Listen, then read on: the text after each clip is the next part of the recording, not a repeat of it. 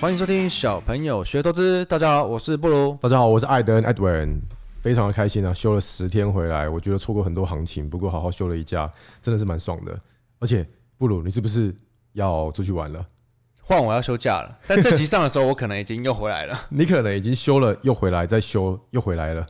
对，因为因为你平常都不太喜欢进办公室啊，你就是没有，我只股票放着让它飞嘛。晚一点点进办公室哦，晚一点进办公室，九点进办公室点早餐，十点吃完，然后再点午餐啊，好好一直在吃就是，就是完全没在看盘这样。不过我们以前真的是外资圈的习惯，就是靠近年底比较会休假。对，因为在外资的工作形态是这样子，呃，因为客户都是外国人嘛，那外国人比较大的 holiday 就是从 Thanksgiving 开始，对。对，然后再来就是 Christmas，然后再来是 New Year。对，所以说很多基金经理人啊，外国那些大长官都会安排年底的时候带他们全家出游。那他们一离开就是一个礼拜、两个礼拜去各个地方玩。那我服务他们的我们这些台湾的业务也会跟着在年底的时候陪他们一起休假。对，所以我们之前有讲到，很多基金他们在年底都会结算。对，很多就是因为放完假回来又要结算了，所以他们可能靠近年底就会把很多部位。做了结之类的，了结或者是整理一下，清一清，那年底就比较不 active，就不会再很多的单子进来，这样。没错。来，今天要聊什么？记得我们之前有聊过一集怎么挑基金吗？记得，因为很多同学在五星评论的上面问说啊，你们股票讲的好好哦，那可是我没有时间看股票，我都是买基金的，你们有没有什么挑选的策略？第一季的那个 podcast 内容，对，第一季怎么挑基金？我记得好像是六十二集吧。哦，你一定没有记得，你看了小抄，不好意思，你一定是有先查过。对，因为我有自己先听，然后我发觉我们讲基金又把它讲的太主动了。我们说要看经理人的绩效嘛，然后要知道你在买什么基金嘛，然后你甚至还说你要用动能选基金法。对，我记得呃，简单的帮大家 review 一下，因为那时候我们觉得说基金它也是呃，因为很多人会在做基金的时候，比方说。涨上去就卖掉，下来的时候一直跌，一直跌，一直接。那我们那时候就有依照我们动能的角度，就是说，诶，基金也是强的人，表示那个基金经理人表现会比较好，所以我们要选择他。可是呢，这些完全是指现在，比方说我们那时候在聊台股基金的范畴。那台股基金的确是这样子，没错，基金经理人强的，那那一支基金基金绩效就会比较好，持续一阵子，所以那时候才会说，哎、我连挑基金都是动能流，好的基金我就是继续不断的投资它，定期定额这样。我自己是觉得买基金的。重点就是你要不看嘛，跟你一样去休假不看，对，你交交给专业的人做嘛。对。可是如果你是动能流，感觉你好像还是要每两天就看一次，还是要花心出，对，还是要花心思在挑选基金跟过滤哪一档基金的绩效等等的。对，所以我觉得今天我们就来聊怎么挑基金二，但是第二集走比较被动式的。呃，也可以走比较你跟凯瑞风格的啦。我们今天可以多聊点配置跟工具啦。哦、呃、，asset allocation 资产配置。最近有看一下，发觉真的现在比以前挑基金还方便好多，好多工具哦。哎、欸，那为什么你最近突然会开始看基金？我没有，因为我哥，你哥，因为我侄子现在才一岁嘛。哦，我知道你哥很著名的上市公司的，哎、欸。点到为止，清洁工。哎，你反正他，因为他想要帮我侄子开始从小教育基金呢，呃，从小投资。对，他有问我，可是我觉得你要我另外再去多一个，因为我们已经账户这么多个了，对，再去帮他用一个，虽然可能就是买着放，对，但是我还不如，如果这是这种长期的，对，长期的，然后想要稳定的，还不如挑一个好的基金，哦，对，或者找一个好的基金平台等等的。是啊，呃。重点是，如果是长期要这样子做的话，基金的手续费还比股票低很多。对啊，所以我就想说帮他看一下，然后发觉哇，现在好好方便哦，要挑东西之类的，有很多工具可以辅助。对对对对。但我想，我今天想要现在聊的是，如我们现在已经三十几岁，有固定自己操作的模式。对。那我们是从呃金融圈出来的。嗯。如果今天呢、啊，想象一下，我们回到二十几岁刚出社会，然后你不一定是金融圈的。你会想要怎么配置，或者怎么在你的投资上有做不一样的变化吗？我的话，因为我一直以来都没有接触股票，一直到近两年嘛，对不对？那其实之前 Podcast 第一季有分享过，我以前赚的钱，因为不晓得要怎么配置，所以呢，我就是拿去先从便宜的小套房开始买，然后就是有赚的钱就去丢房子，有赚钱就会丢房子。那我是二零零九、二零一零年开始的。那大家不知道记不记得那时候，二零一三是房价的最顶尖、最顶峰，然后二零一三到二零就往下修正一大波嘛。那二零一八热钱出来，才又开始往上涨。所以呢，其实我这个资产配置的经验过去是不太 work，因为我回头一看，我的房子啊。在过去这十年间，其实涨价幅度约莫哦，就是十到二十几趴这样子而已。可是呢，来，我要跟你分享一个故事，就是我的同事，他叫做 Jason 哦，Jason 哥，Jason 哥，对，Jason 哥，欸、我想你应该乱放什么料哦，你应该记得这个 Jason 他。就是很 chill，就是每次问他说：“哎、欸，这个客人要怎么做？”他会说：“哦，没关系，你就是依照这样做就好了。”然后我就想说：“哎、欸，不是应该多做一点嘛？”反正他就是很 lay back，就是很轻松的处理每一件事情，包含投资也是。那那时候他就一直跟我推基金啊，他会跟我讲说：“哎、欸，这档基金不错，那一档基金又不错。”他这个人跟买菜一样哎、欸、哦，因为他有四个小孩子，他就是每天就在那边，这个基金不错，那个基金不错，然后那个定期定额买一点，这个定期定额买一点，然后每天。投入的也不多，每一个儿子女儿都是给他三千、三千、三千这样投投投投。然后我就想说，哎，这样子很慢吧？你看房地产这样喷喷喷，因为那时候二零一三不是往上喷 喷射一波，我就是爱动呢，我就是继续，我就会不要啊，不然你继续定期定额，我去买房子。结果他这样子定期定额下来，十二年过去，我真的超后悔的。十二个月，二零一三到现在十二年了吗？十二个哦，我工我自己工作十二年了，哦，对吧？十二个月乘上十二年，一百四十四个月。那最简单的来说好了，光是今年很多台股基金的报酬率，你上网拉出来一看，四十趴、六十趴、八十趴，对，还有有六十趴，有八十趴了吗？哎、欸，我不确定。我印象中很深刻，最强的好像六十几趴。然后去年到现在，其实很多绩效都很好。对，然后我就这样子想一下，我就哎、欸，靠，一年就这样子啊！如果十二年乘以这个利，这个复利的话，那不就爆炸？啊啊！然后我的我的房子是在干嘛？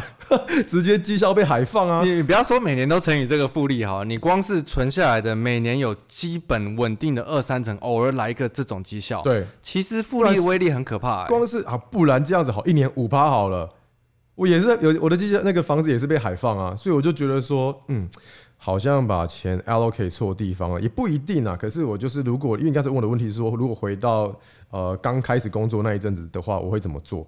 我会觉得说，如果我那时候真的有听话，我真的就是定期定额把一部分小小的资产放在呃选选配资金、呃、基金这方面的话，我现在应该是蛮爽的。而且你之前薪水这么高，你把一部分三成放，每个月可以存进去六十万。我现在就不用再跟这个给你录 podcast 了，我知道。好了，那我讲讲我的好了，因为我觉得我是蛮有。心有戚戚焉。嗯，年轻的时候总觉得自己，你说你也是一直买房子，买了很多豪宅在西区。没有没有没有，我不像你买不起房子。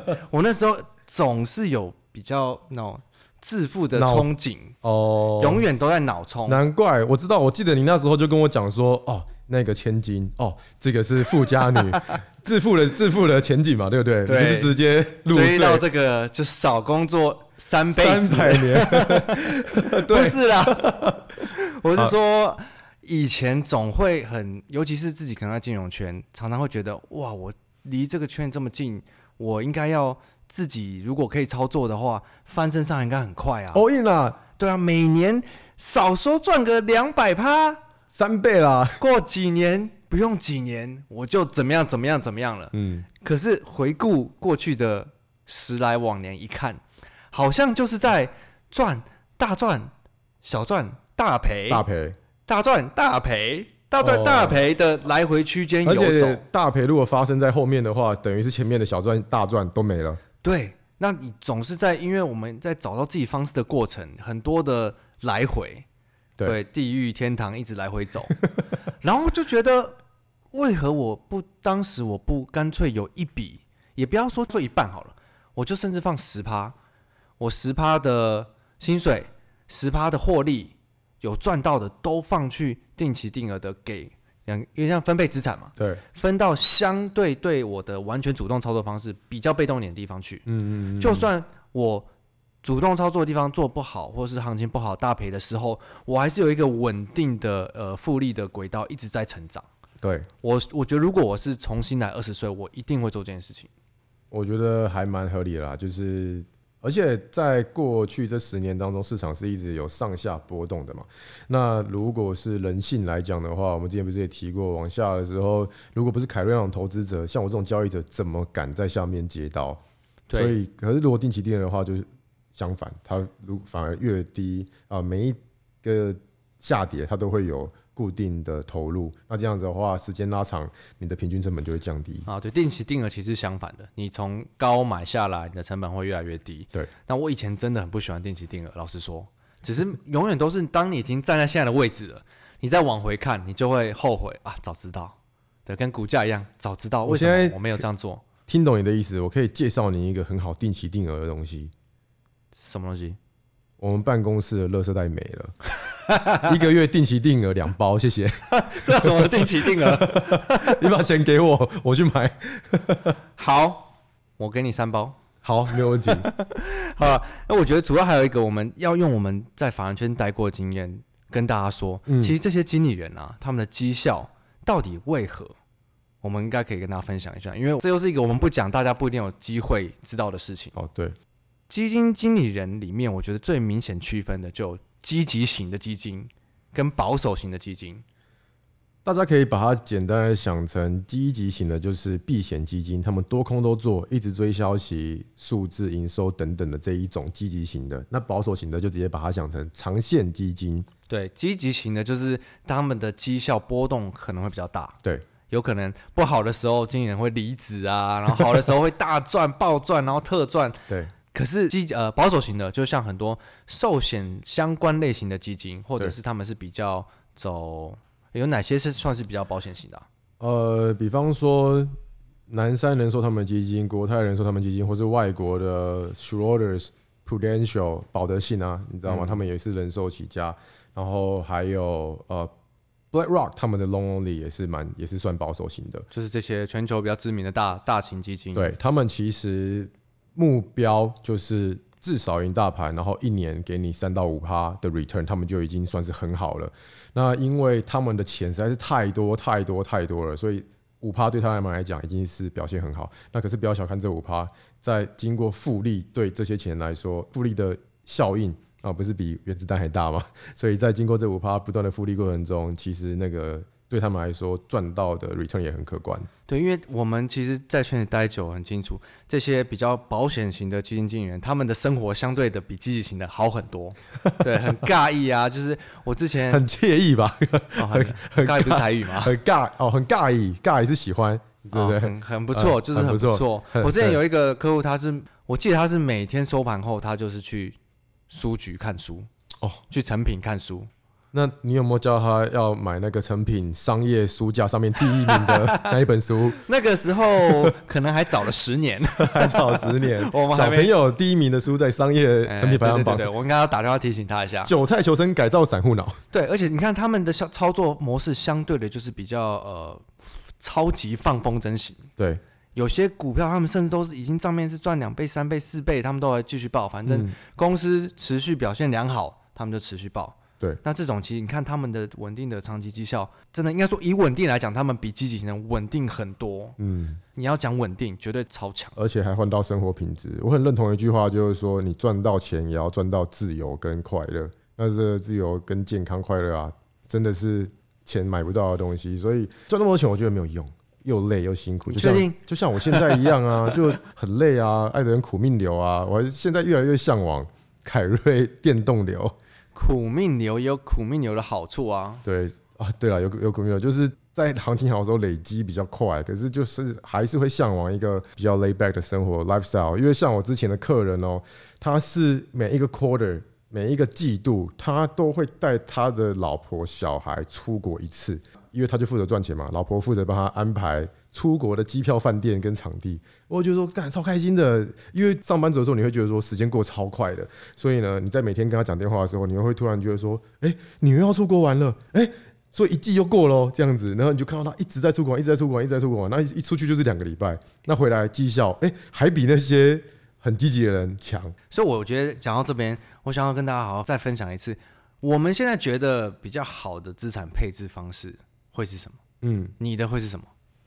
如果以我来说的话，因为呃资产规模到一定程度的时候，很难再全部压在主动动能型的。那因为知道我前一阵子啊，不是啊，就是这一整集跟之前都有分享过，就是除了房产以外，我现在也会丢到哦、呃，比方说新兴的比特币啊，然后或者是保守的基金，那些我都有我都有涉猎。那除了你们在台面上看到我分享给大家的动能流以外，我其实每一个都有在 allocate，嗯，在在配置。我也是，我觉得尤其是到这几年开始慢慢的。呃，资产你有慢慢累积，同时间真的会想要把它分散。以前真的年轻的时候就是太冲动，把所有东西都压在股票上。但是你现在慢慢的你会分，就算是股票，你也有这种做法的，这种做法的。然后另一边你再抓出一个固定的 percentage，它是做比较定期定额、被动型基金，让别人去帮你的。就是我可以在我不好，或者是在我不想花太多时间在投资上面，也有人一直在帮我复利我的资产。哦，对啊。小时候长大想当总统，现在长大想当布鲁，因为布鲁每天都很晚进来，每天都在度，都在度假，每天每次都要强调，哎、欸，我就很想要，好像也没有办法反驳，对，就是 better lifestyle，比较好的生活，然后这些比较可以辅助你的定期定额，我觉得是一个比较好的 tool。讲到工具，我们其实还有很多金融商品在小朋友学投资都还没提到，对，我们一年多了，然后一年多多少？一年又。几个月吧，去年十一月开始录 podcast，然后十二月一年半，对，哇，真的是蛮久了。对啊，那因为有很多的基本的金融商品，呃，跟工具，不如是想说直接把它放在非订阅制的，因为呃比较多的更深入的概念，还有一些心理素质的调整，我们把它放在订阅，就是你听完第一季之后去那边听。可是如果是一般比较科普的，我们会把它选择放在订非订阅，给大家就是补补脑，基金。ETF、期货、选择权等等的，我们有机会就是再把它都好好讲一下。嗯，今天好好先把基金讲完嘛。那基金我觉得手法大家一定要先知道有三种。嗯，一个是单笔的短期，嗯，单笔的长期，然后还有定期定额。对，我会自己觉得啊。单笔的部分，不管是长短期，都还是太主观了。就跟呃，今年哦，去年二零二零三月大崩盘的时候，之前不是一月有先崩过一次了，二月整理一个月，三月再来给你一个两千点。如果是我主观的话，我就想说，哎、欸，一月大崩喽，我要来单笔喽，结果就一一笔进去。结果整理一个月之后，再给你杀两千，或者是要涨来不及就赶快单笔，然后最高点。所以呢，单笔你很有可能单笔往下，单笔再往下，再单笔。那所以还不如定期定额。对，我觉得既然我都已经要买基金了，我一定只考虑定期定额。对啊，而且买基金最主要就是要不用看。没错，对对。所以我哥之前问我的时候，我就好好帮他看了一下，最多人。跟我讲的是基富通这个平台哦，我听过很久了、啊。对，因为大部分的人要去要买基金都会去去基富通看。现在是最红的吗？对，应该是说手续费低廉的，因为他直接跳过银行端跟证券端的通路。因为现在很多金控他们会顺便卖自己家的基金，就跟李专一样嘛，就跟我们以前在券商一样啊。那他们这些人呢，就会透过推他们家的基金。你的营业有没有打电话跟你说？哎、欸，我们最近有一个保险不错，有 有，我们最近有一个基金不错。对啊，辛苦他们了。对他们就是透过这样的推，那中间呢，他们就必须要抽佣，所以带回来。你你早上丢给我这平台，我去看一下。我觉得它蛮屌的是，好好退休上面，你现在申购，它有严选大概四十档基金，都是专业基金经理人嘛。它严选这四十档，它都是免手续费。我觉得这就屌打一堆。呃，申购通路嘞，是蛮屌。因为我为什么会丢给你？它里面好好退休平台，嗯、是因为我。在想帮我哥看的时候，毕竟我知道他还小嘛，那你是要一个长期，也不要说他是要用到退休。我觉得如果你只是要一个时间拉长，需要定期定额，然后你有帮你严选过基金的，我觉得还好好退休平台，它这个还蛮不错的。OK，那尤其是它的可信度是非常高的，因为它是由这些官方机构，不管是金管会啊、机保、投信、投顾工会、寿险，这些都是官方的。来执行的专案，反正就是金管会去指导，然后刚才你讲到那些集保、投信、投顾去共同主办。对，因为我不是在官方银行这种申购，是在平台，他们会比较担心它是不是可信度高不高嘛？哦，就是基富通帮忙执行，帮忙这些主管机关执行这个专案。对，所以他基本上已经帮大家已经筛选出境内境外好像只有四十档嘛。好好退休点进去其实很方便，它直接帮你分类你的属性，它有分成积极型啊、稳健型啊、保守型基金，以及其他是，比方说目标日到期的，还有台湾股票型基金。那刚才在前半段我们不是有聊到吗？积极型的就是股债配置中股票会多一点，因为股票波动比较大。那平衡型的，就是股债一半一半，那保守型的可能就是比较适合你哥，比较适合你侄子那一种，就是不用看放长久的，他可能股就会多，呃，债就会多一点，呃，就是专门拿长期债给你的获利。我刚好跟大家分享一下哈，如果是我，我真的会想要挑的是，因为我哥他多多少他自己也有在看台湾的股票。那我是不建议他们帮我侄子存这些东西，或者是，但是他既然看台湾的，我就会比较建议他，他是去放全球型的，全球型的保守型，因为他希望定期定额，把时间拉长嘛。那相对你是要保守，我觉得保守点比较好。如果是要帮儿子存教育基金的话，当然是保守比较好啊。对，保守型，然后全球，而且我会讲如果也有琢磨台湾股票的话，我是觉得就保守型。啊，我自己的话，因为我全部都做台股啦，所以我比较少全球市场的琢磨，所以我会选积极型，然后里面选全球配置的。我还有发现它有一个优惠，其实也是蛮吊打我们我们的认知的。基本上我们买基金大部分都已经是定期定额申购了嘛，在这个平台上，如果我们定期定额申购满二十四个月两年.其实对长期来说一点都不难嘛。嗯，的话，他就可以享有几乎同全部的基金单笔的定期定额终身。零手续费。哦哦，我我记得你早上丢给我说，我特别有看到这一条，我认为它是非常吸引人的条件，因为你不要小看这个每个月扣一趴，每个月扣一趴，这个一趴到两趴，因为你平常在申购手续的基金的时候，手续费约莫会落在一到三趴不等，而这一个好好退休，它提供你一个。条件是你只要在这边申购满二十四个月，你就可以在全平台。哎，你刚才讲到嘛，全平台数千档基金是免手续费。补充一下，这有排除货币型基金跟特定基金哦。但在平台上，这种特定基金好像也只有占四五档吧。所以我本身自己是已经把它排除掉了。那如果是两趴到三趴这样子，终身省起来是很可观的金额。应该说，这种平台的出现，对我们以前在圈子的。做业务相关的会觉得怎么可能？好想好想，我们已经离开了。那你们赚什么钱？对啊，居然没有手续费。哎、欸，我觉得大家可能不知道这个的可观性，在以前第一季 Podcast 就有提过了嘛。从我们刚进外资圈到后来的那个手续费差，真的已经差很多了。手续费一路降低。